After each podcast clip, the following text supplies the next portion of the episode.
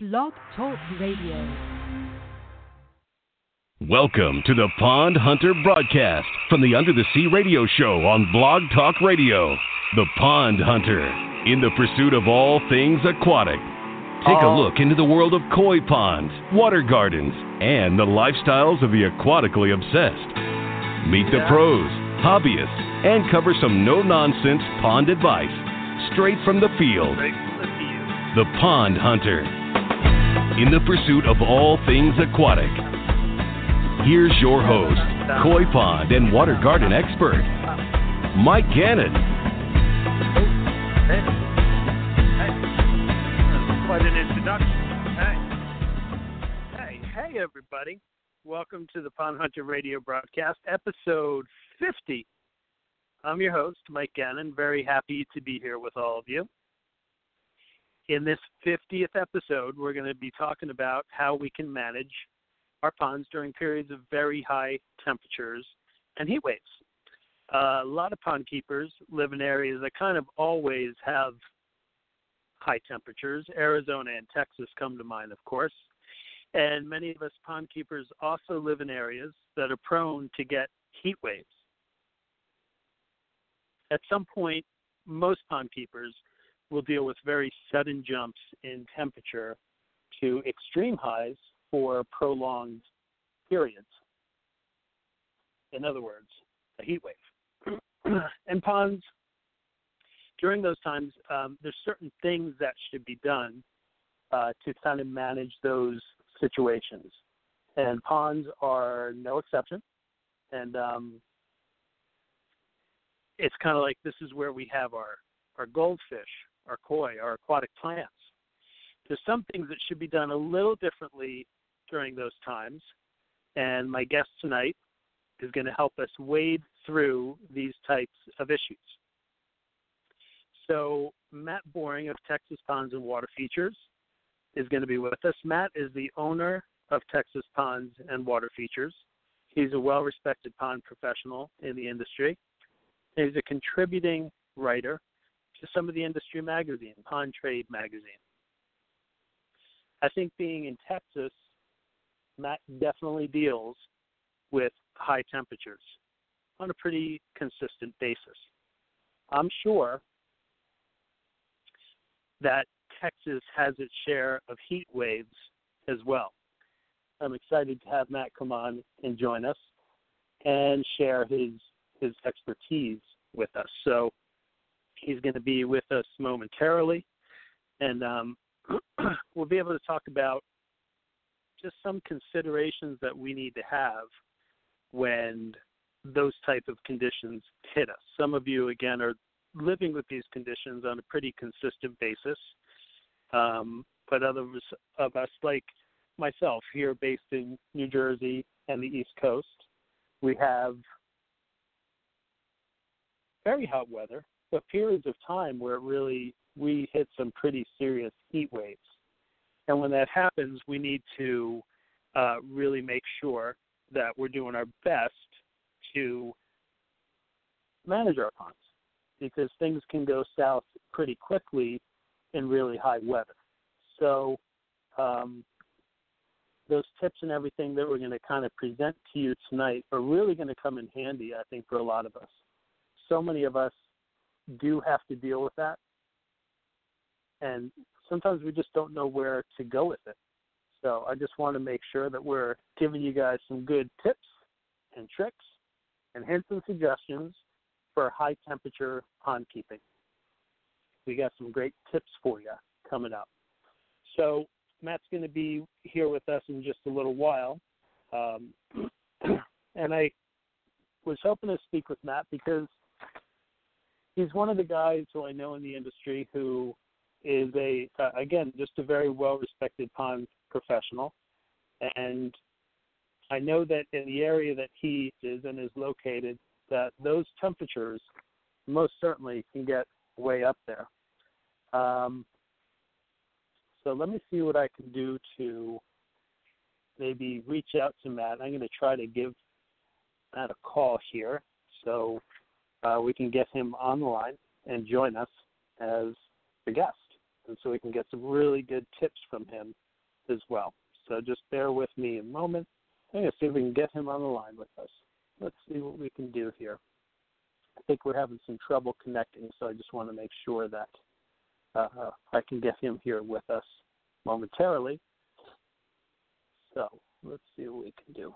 So sometimes we have a little bit of connection challenges um, with this platform that we're on. It seems like we're having a little bit of a connection challenge right now, but I think Matt will be with us momentarily.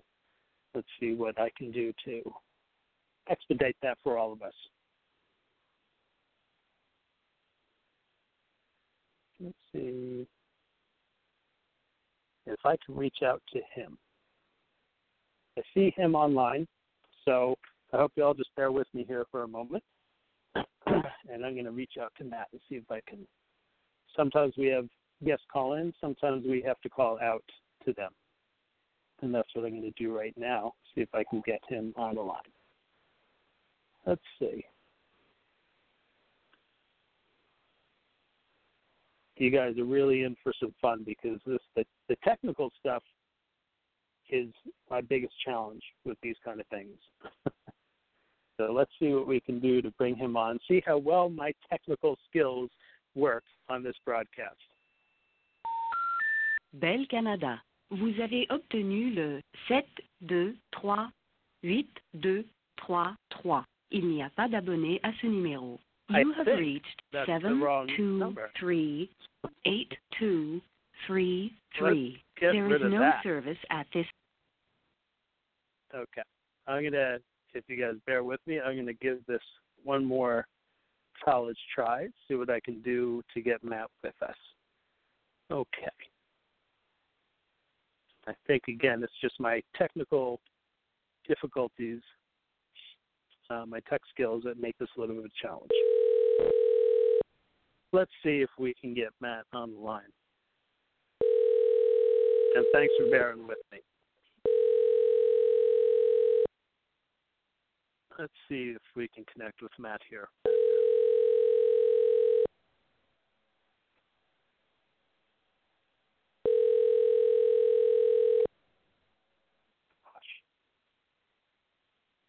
Okay. Let's try this again. Okay.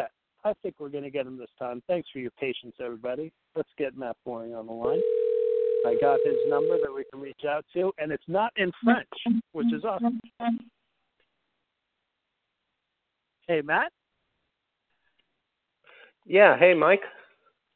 Hey, how you doing? Pretty good. How are you doing?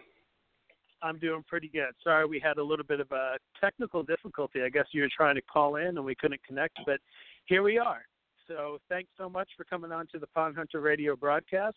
How you doing today? Pretty good. Thanks for having me. Oh, I'm very happy to have you here. Has it been um, hot in Texas this summer?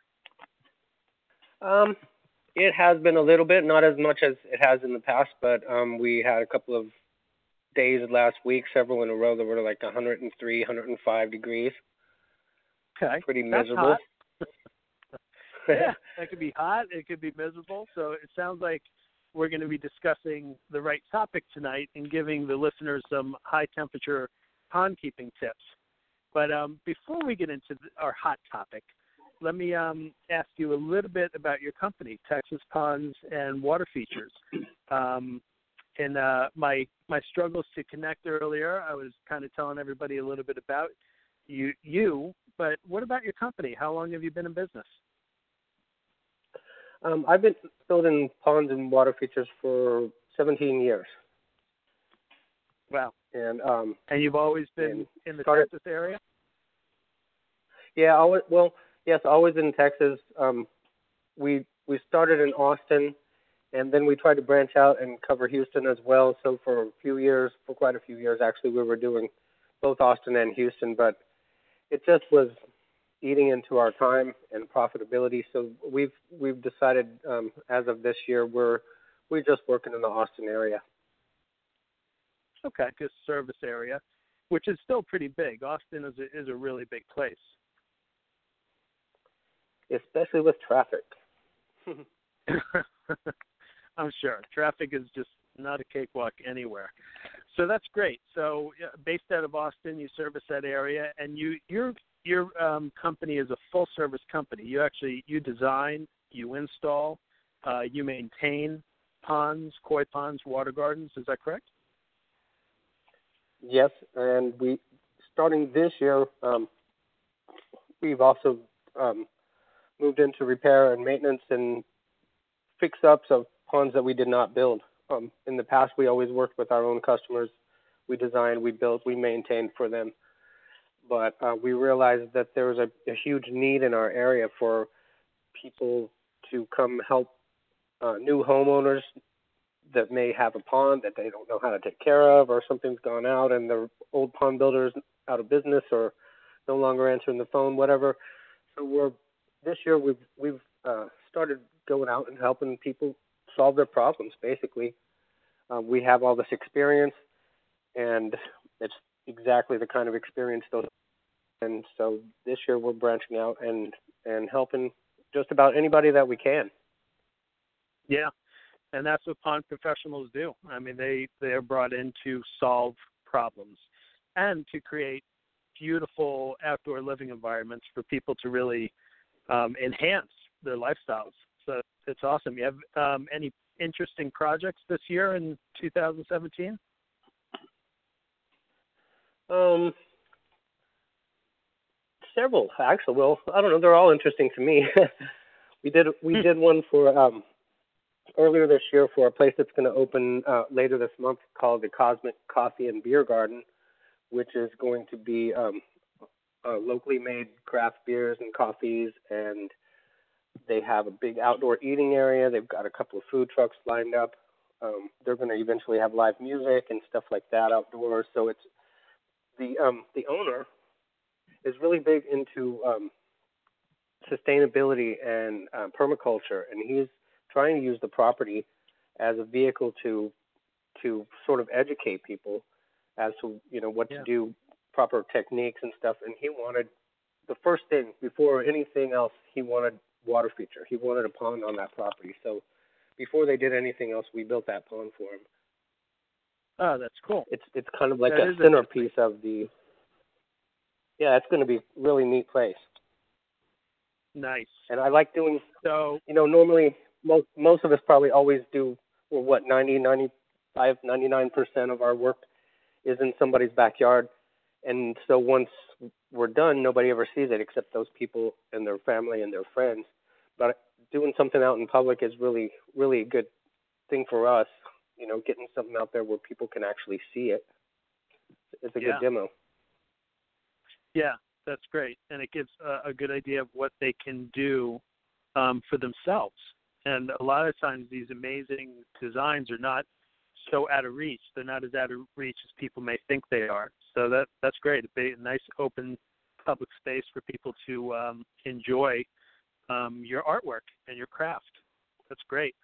So that's cool. And um, you also have a great website that I want to tell people about, texasponds.com. Um, it's a really informative site. You got a lot of great stuff on there. People can get in touch with you through there and sign up for different services or, or get you out there to talk about building and creating an, an outdoor paradise for them as well. So everybody should check that out. It's texasponds.com. A very easy name to remember. So, you know, getting in, into our topic, I, I think there's a lot of good general information out there that all pond keepers can utilize and apply almost regardless of where they keep their pond. But some pond keepers absolutely have to deal with high temperatures where reaching over 100 degrees Fahrenheit is a pretty commonplace occurrence, like in your area. So I, I think pond keepers need to think differently about how they build their ponds, equipment choices, how they manage plants and fish, etc. So let's kind of start at the beginning and talk about planning a pond. If you live in a hot area, what are some of the things that should be considered when you, people are planning a pond when they live in um, high temperature areas? Well, shade is a good one. If if there's already some existing shade, you know that's something to consider if you can get that shade onto the pond in the in the hot afternoon hours. Um, Okay.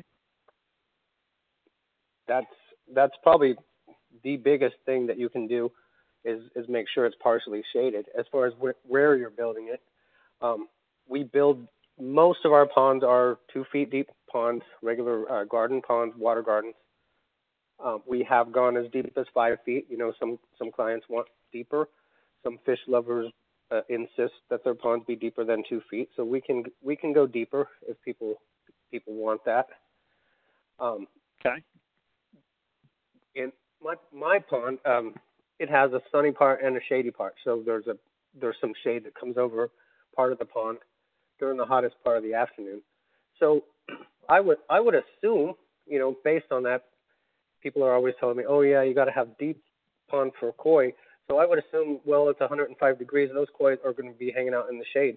But really, they don't. They they still, you know, go through the entire pond. They don't huddle in the shade when it's hot. But we also, you know, we put a lot of. You were talking about plants and stuff, so yeah, water lilies are are a must. They provide great shade, and Okay. um, you know, if if if possible, we put the some taller aquatic plants on the side of the pond where they'll provide some shade during the afternoon, something like elephant ears or something like that.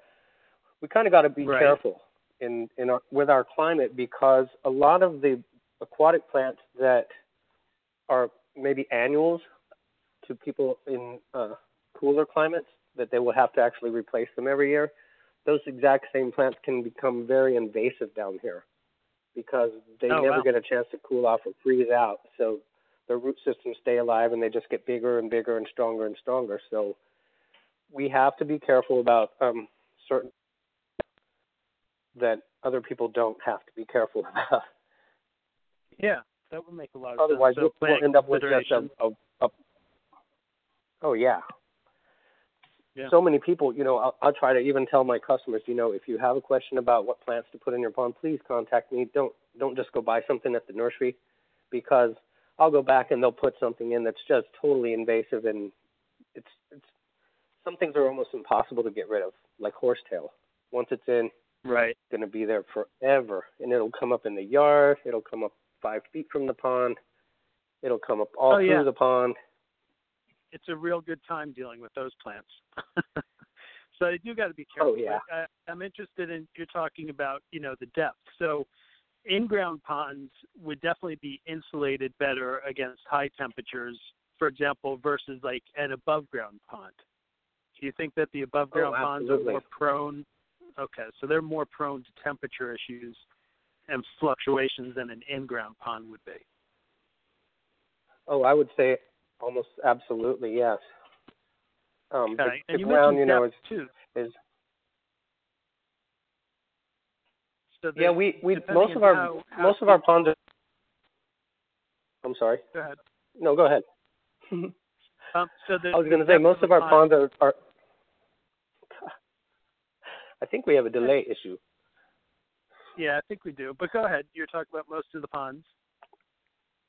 Most of the ponds we do are two feet deep uh, ponds, just because um, we want them to be considered uh, landscape improvements, and we don't want to uh, put our customers in, under any weird swimming pool regulations. Some some people may say that a pond over two feet deep needs to be treated like a swimming pool and be fenced and and things like that. So, but but in a backyard, a lot of these people, you know, want their pond a little deeper than two feet. So we'll definitely go deeper.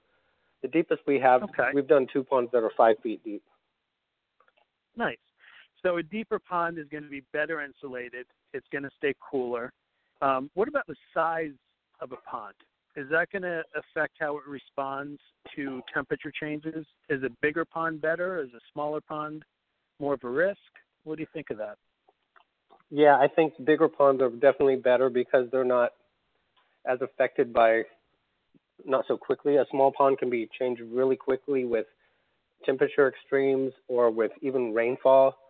You know, four inches of rain in a 20 by 20 pond is not going to change out nearly as much water as four inches of rain in an 8 by 8 pond or something like that. You know what I mean? Yeah. Okay. So bigger and deeper should definitely be a consideration. You know, I come across, I'm sure you see it too, um, out in the field, a lot of ponds that um, just have exposed EPDM liners or they are the prefabricated like pond shells. Maybe you get at Home Depot or some some of the garden centers.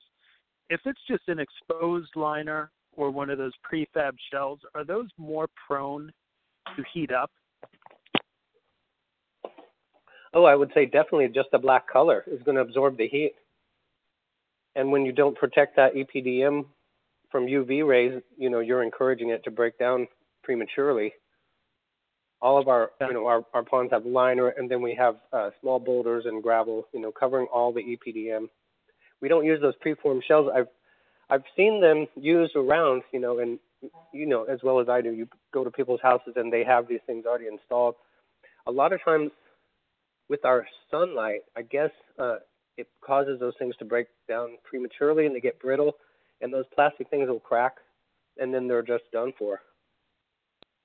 Yeah, the sun can really do a lot of damage to certain liners, certain types of liners. And um, you know, we build the same way you do. We we use rock and gravel to kind of cover our ponds and everything. So a rock and gravel pond essentially is better insulated against temperature fluctuations, correct? I would say so. Um, I just think having well, you know, I, we build these ponds, and so before the water's in there, before the rocks and gravel are in there, we have a, a empty shell that's lined with black EPDM liner, and it's 100 degrees outside. So it's like a, you know, an oven basically. But yep. once the rock and gravel go in, you can walk around in that pond, and it's it's not nearly as hot. So I don't know, you know, once the water's added, what the difference might be, but I would assume that a, a black liner pond is going to have warmer water than one that has rock and gravel. That's that's just my opinion, yeah. I guess. well, I think you're you're you're right. Um, I, I would agree with you on that. So, you know, we're we're kind of talking about construction and and how you're building stuff. Um, what about fish caves and fish tunnels? Is that a good way to oh. help um, keep your fish from maybe getting too much sun or too much too high temperature? Absolutely. Well, I, I at least it gives them an option. You know, if if they are too hot, they can go in there and there's shade. You know, so it's going to be cooler. Um, we we try to install uh, fish tunnels or fish caves. Fish caves a little more simple. Fish tunnels are I like them a little better because they have two entrances. They're a little more yeah. fun to build and yeah. disguise because we always try to disguise everything so that you don't see that cave, you don't see that tunnel. It just looks like part of the pond's construction, the rocks and the gravel. Yeah. And then, hey, there's a little space in there, and hey, those fish just disappeared. Hey, look, it's coming out on the other side. Wow. yeah, it's awesome. I love that. Um, and I think the, the a little fish intrigue. do enjoy. Yeah, yeah, exactly. They can go in there and talk about their owners and plan their escape. Actually, I'm sure they love their owners. Um, so, you know, I was kind of thinking about some different considerations, and I think you touched on it real quick, but I guess where you locate your pond would be something to consider. So, like I'm I'm thinking, and I, I might be wrong. It may not even matter, but in hotter areas, maybe you know if you can choose where your pond's going to be, like your north, southeast, west side of your yard, maybe the southern exposure would not be the best location if you do live in high heat areas like um, Texas, Arizona, stuff like that. Would, do you think that's right, or, or maybe that's not a real important consideration? Um, I gotta tell you, I've, I've probably never ever gone into a yard and said, "Oh, I got to put your pond here because that's where the shade is." I go to the yard and I go where the pond needs to be because of how it's going to be viewed from the house. Um, my own pond in the backyard. Uh, I built this pond for one of my customers, and then she moved out and bought a different house, and she let me move into this house. So I'm living with one of these ponds that I built for someone else. This yard has no shade. It has no shade trees at all, so it's it's full sun, and it goes from left to right across the yard. So um, it's in sun all day long.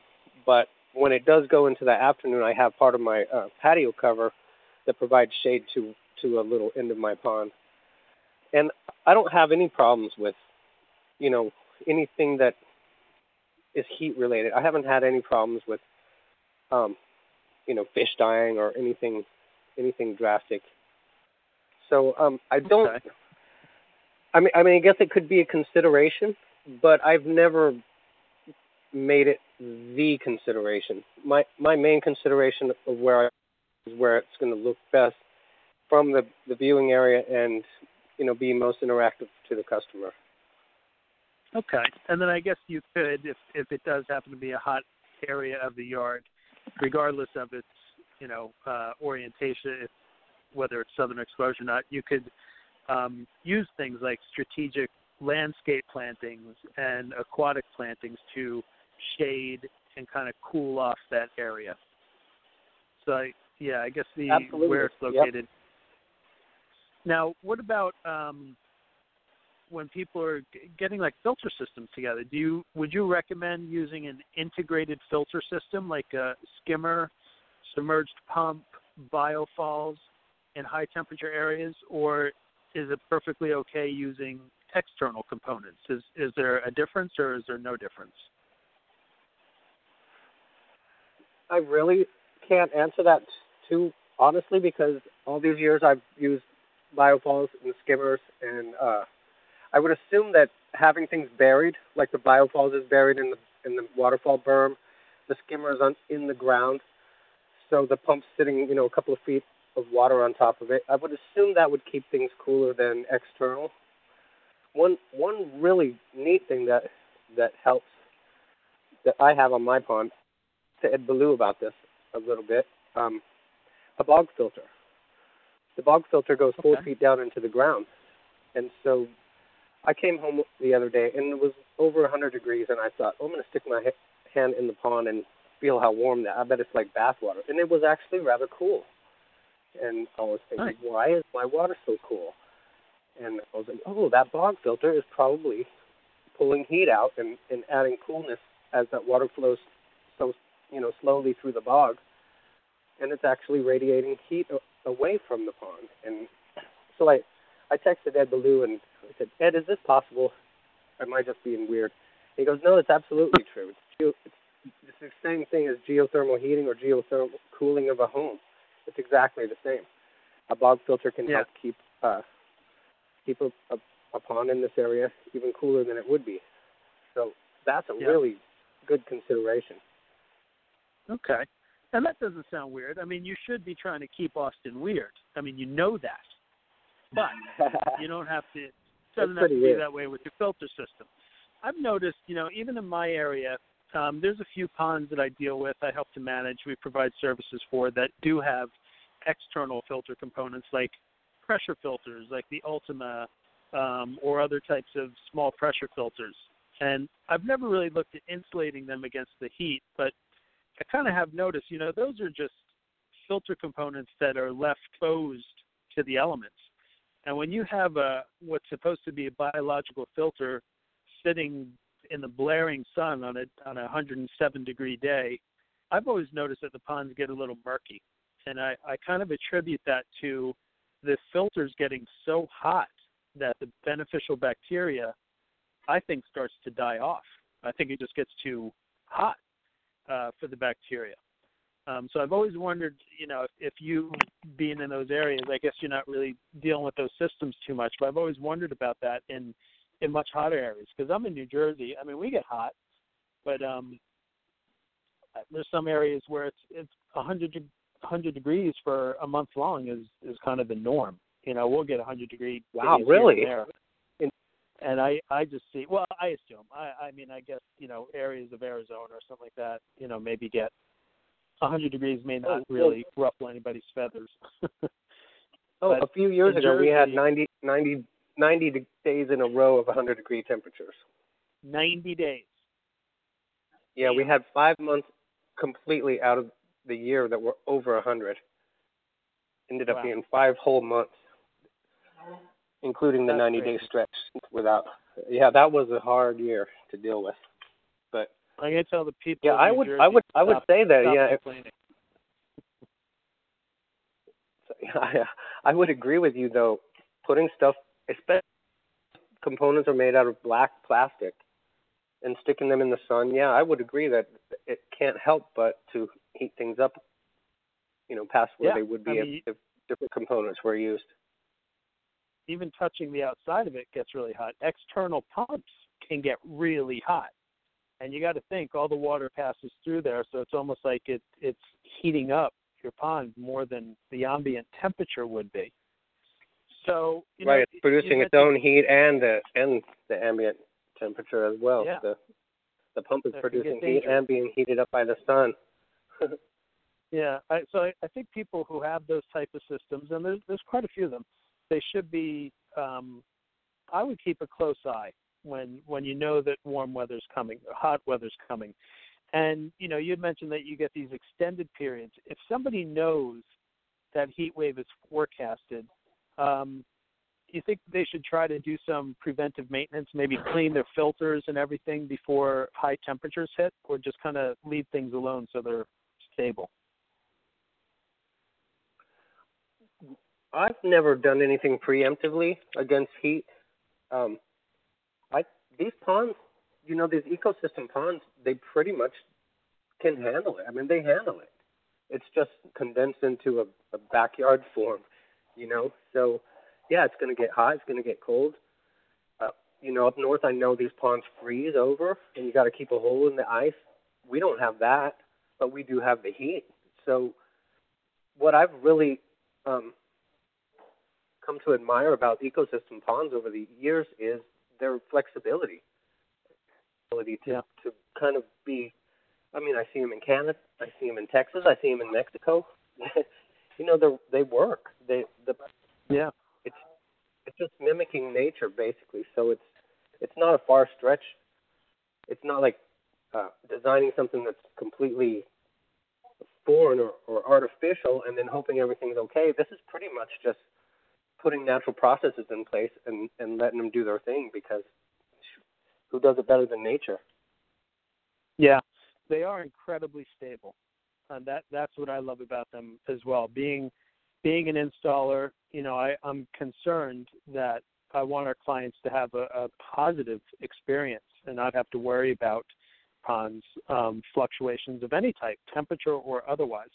And uh, the ecosystem ponds really are incredibly stable um, in every way, including water quality, water clarity, the whole thing. So, okay, so we we covered some stuff as far as the planning process. You know, where to put things, how make it bigger, make it deeper, consider uh, equipment considerations.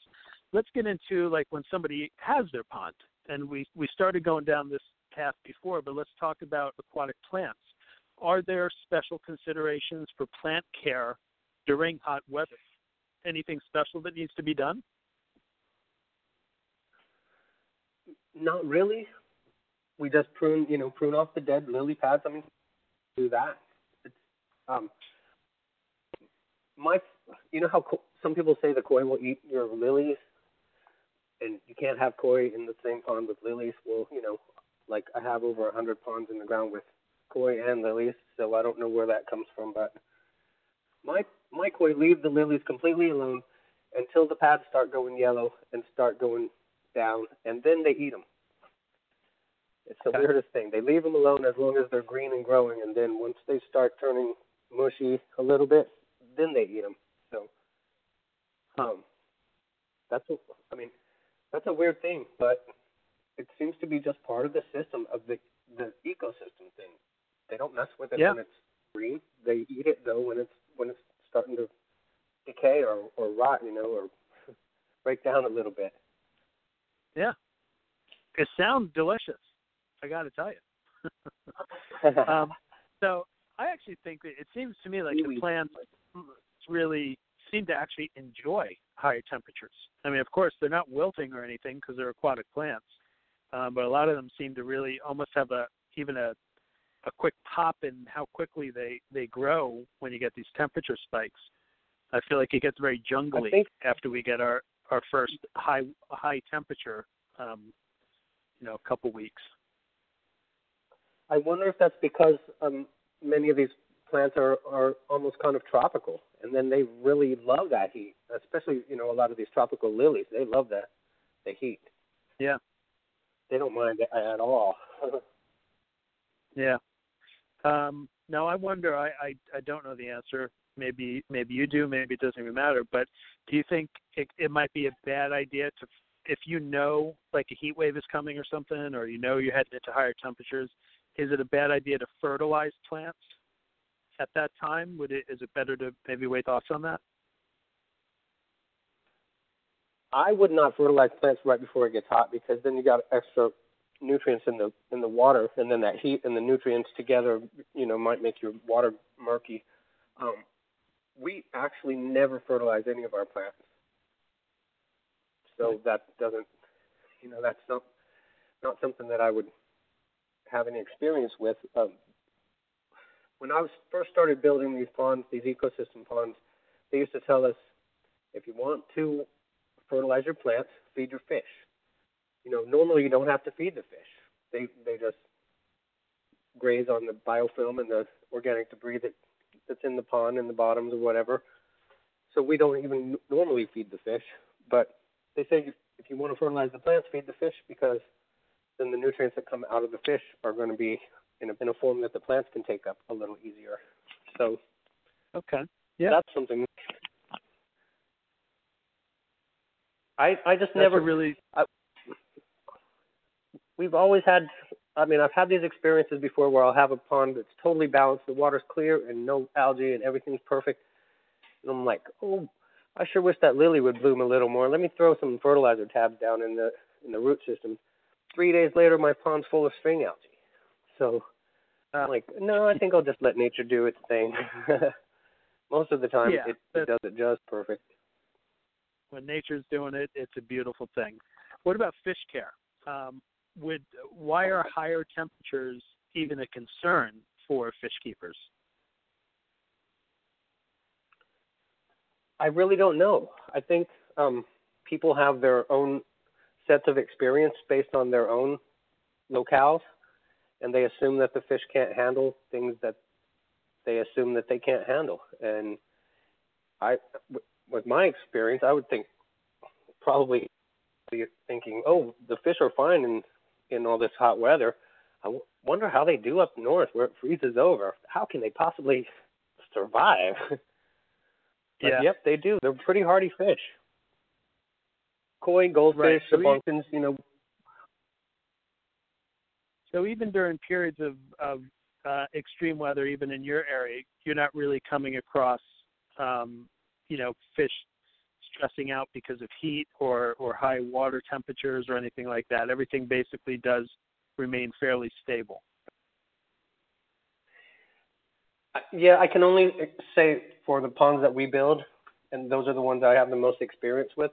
Um, I don't know that some of these other people that build, you know, some of these ponds that are above ground, for instance, like you were mentioning, um, yeah, if they have specific um, problems or situations that they have to address because of the way those ponds are built.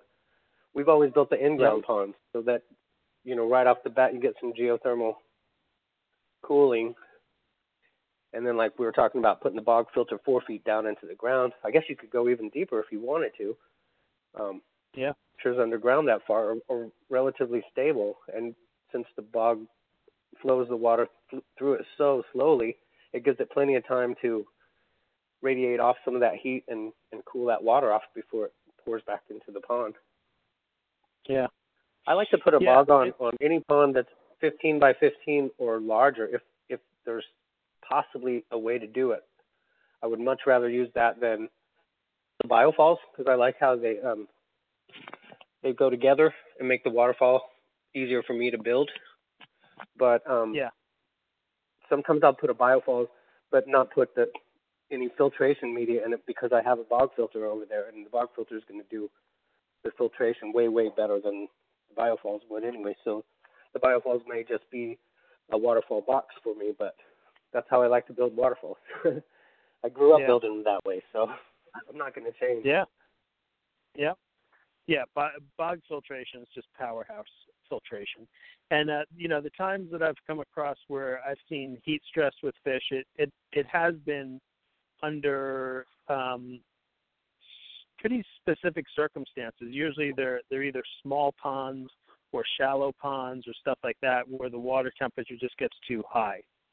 So you know, when when temperatures are real high, I, I usually recommend people um, maybe even cut back on their feeding a little bit um, when we're going through like a heat wave, especially in, in Jersey. Um, you know, because it it's just a temporary spike, so everything gets a little out of whack in that respect. Um, so, you know, I usually do tell them to feed a little bit less. I usually ask people to refrain from medicating. I'm not big on medicating in general, but I don't think medicating fish during a, a high temperatures, um, heat waves or anything like that is a good idea. Um, what are your thoughts on on that? I would probably agree with that. We've never really medicated fish. Um, I've had one customer that um, ended up putting some salt, pond salt in his in his water. He had some fish that we had rescued from another pond that was it, totally inadequately filtered, and they were huge, nice. Well, I'll say huge. They were 15 to 20 inch koi. 26 of them in a 10 by 15 pond that was two feet deep, and it was just black liner, and the water was black. and the guy had this tiny little canister filter, and every day he'd do a partial water change, and he was he had all these chemicals lined up that he had to treat the water with, and he was moving. So he he offered us those koi, and we took those and we put them in one of our customers' ponds, and after a while, they started dying off one by one. So uh, he took one of them and got him checked out. They said they have parasites and you know this is probably something they had when we brought him from the other pond, and uh, so he he treated his pond with salt. Yep. And but as far as medicated pond food, you know, koi foods and stuff like that, we've never actually done that. I've never really had koi show sores or you know any signs of sickness. You know, every once in a while we get one that dies, a, a fish will die, but right. it's so rare that it's. I mean, if we had three or four die in, in, in a row, then yeah, something's wrong. But you know, one dies and another one dies a year or two later. It's not something I'm going to say, wow, there's something wrong with this pond. Yeah, yeah, I kind of have the same experience. It's very, very rare, um, extremely rare that we get sick ponds, and you know, we deal with a lot of ponds. We deal with literally thousands and thousands of fish, and it's it's pretty rare, you know. Um, so we don't we don't do a lot of medication. That that's for sure. So I and I certainly wouldn't recommend it um, in periods of really high temperatures because I think that's you're you're kind of borderline on stressful situations anyway. If what are some yeah some the fish are already stressing do, from the heat. Yeah, you know, and if that's the case, let's say you need to bring the water temperatures down a little bit. What are some things that people could do maybe to to cool their ponds off if they're having some temperature issues. Oh, float giant blocks of ice in there. Okay. The iceberg approach. No, I'm just kidding. I really don't know that as far as cooling stuff up. I would think that by doing, uh, you know, say partial water changes, maybe a 10% yeah. water change three days in a row or something, add a little dechlorinator and, and stuff, water conditioner. Just, I mean, if you're only changing out 10%, you really don't need the dechlorinator, but you know why not? If you're going to do it three days in a row, just yeah. Uh, but that that will introduce some cooler water from the hose. You know, pump out some of the wa- warmer water from the pond and pump it in your garden. You know that stuff's some good water, good nutritious, natural fertilizer. So yeah, always yeah. you know always if you're pumping pond water out, pump it on your plants or on your grass or somewhere. But then yeah, just add a little water from the hose maybe have to do it several days in a row. Uh, if you have these extended heat waves, um, yeah, that might be a way to do it. Yeah, cheaper that would than the ice be a good way to do it. Yeah, and that, you know that's not so crazy, Matt, because because I've done that. Um, you know, we've we've had uh, a couple situations um, actually during cleanouts where fish are being kept in temporary containers, and just the day's temperatures get away from us and we've literally floated bags of ice and and you know freezer packs and stuff like that to bring down temperatures. So I I wouldn't see any problem if somebody you know popping some ice or freezer packs in their skimmer or in their biofalls, even in their stream, to kind of slowly help to bring down um, temperatures. I think running a hose is a good suggestion, and um, adding shade. Yeah, the, you know, those freezer packs. That just- sounds like a great idea. Yeah, you know, you get some of those, those in there. those gel packs or something. Yeah. But I would say just don't when it comes to running a hose, don't add too much water too quick because you can literally cool your pond down too quick. So that that's you know, let it run low and slow for a bit. Um, and adding shade. You can do you can put an umbrella by your pond. You you could add a shade sail over your pond. There's a few different Those things shade sails are awesome. Yeah, those Yeah, shade sails are amazing. Yep. They're really cool and they're fun. I, I'm, I And would like to put one up full time. Yeah.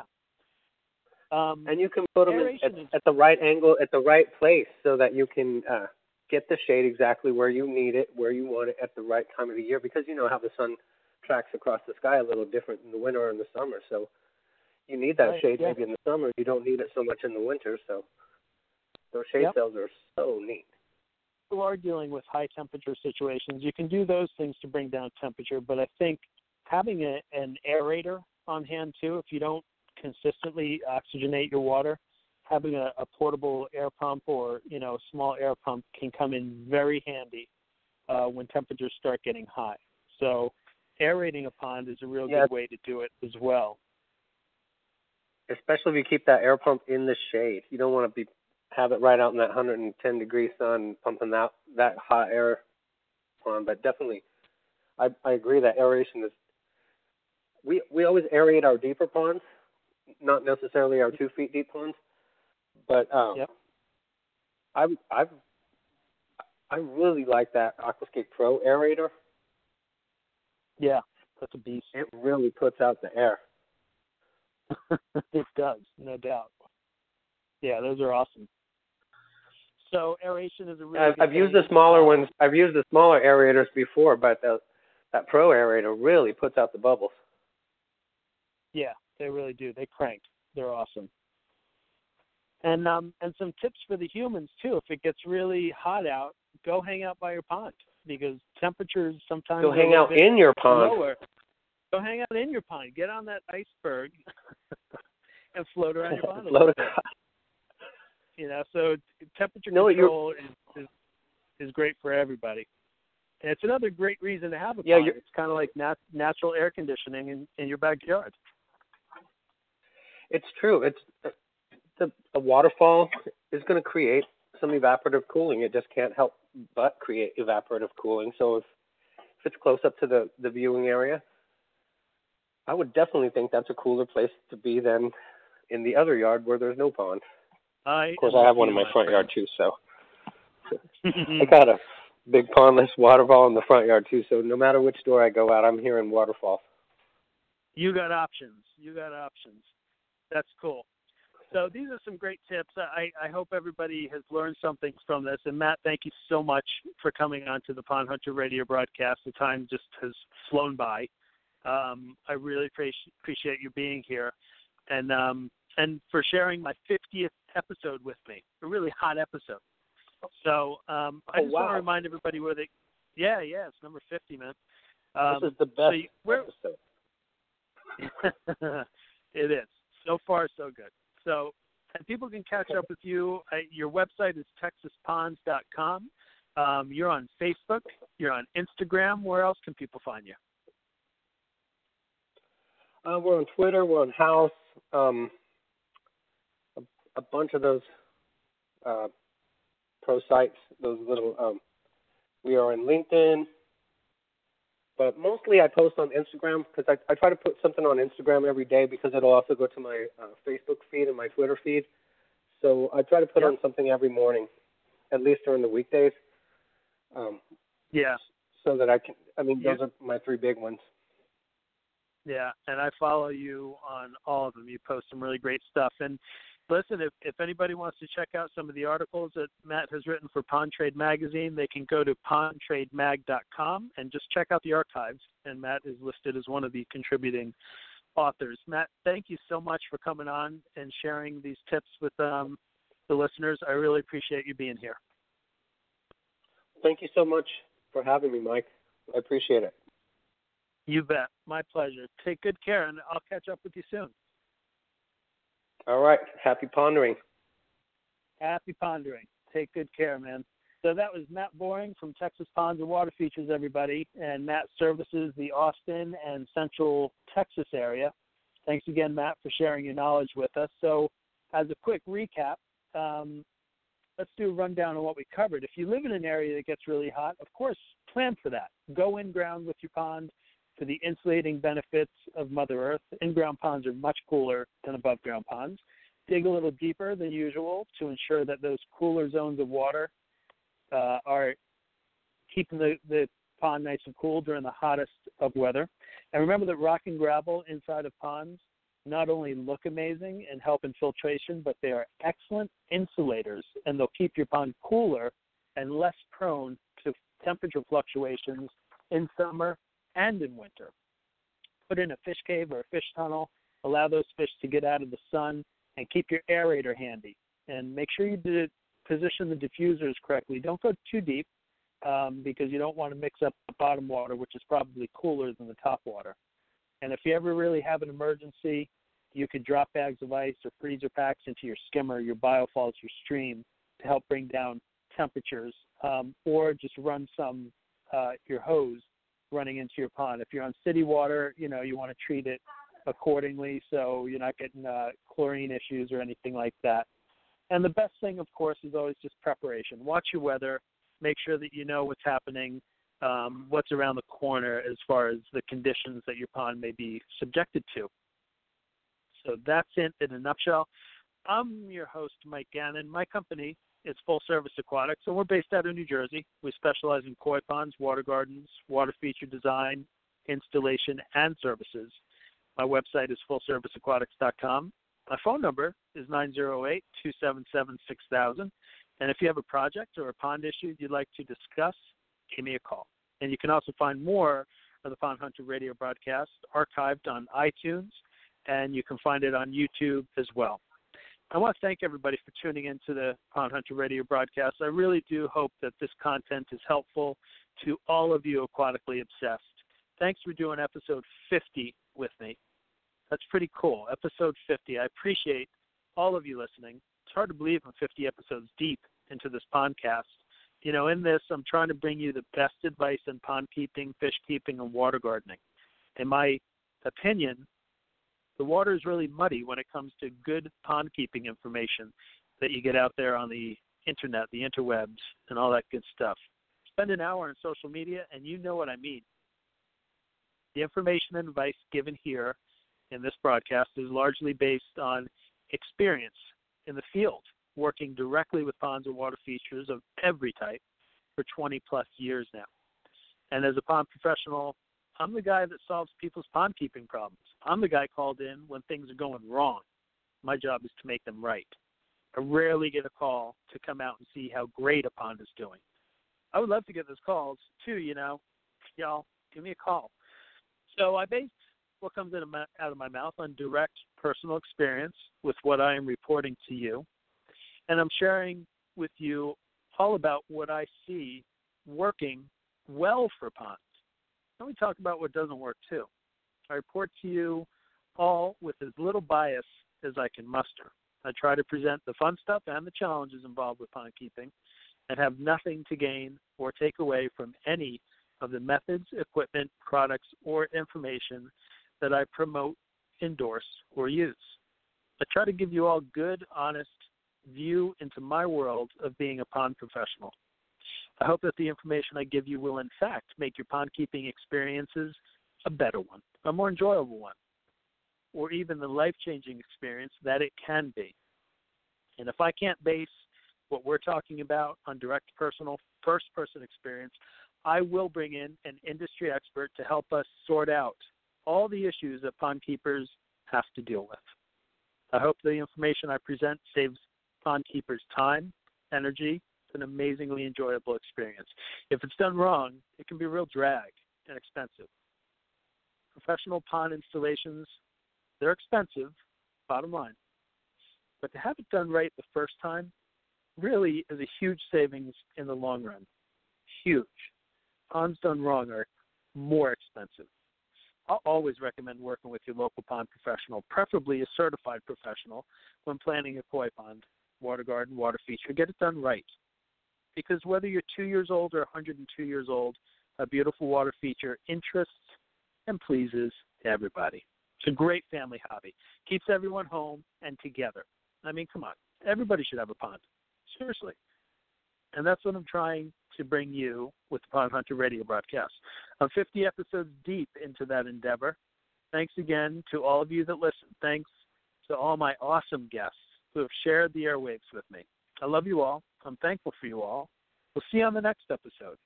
You can catch up with me on Facebook, YouTube, Twitter, Instagram, iTunes, and we'll see you next time. Until then, keep it pondy, everybody. And I'll be watching for you on the next Pondo, Pond Hunter Radio podcast. You have been listening to the Pond Hunter Radio broadcast on Blog Talk Radio with your host, Mike Gannon, the Pond Hunter. In the pursuit of all things aquatic, broadcasting Wednesday nights on Blog Talk Radio. The Pond Hunter, keeping it pondy for the aquatically obsessed. That's right, everybody. Keeping it pondy, and we will catch you next time. Take good care. Keep cool.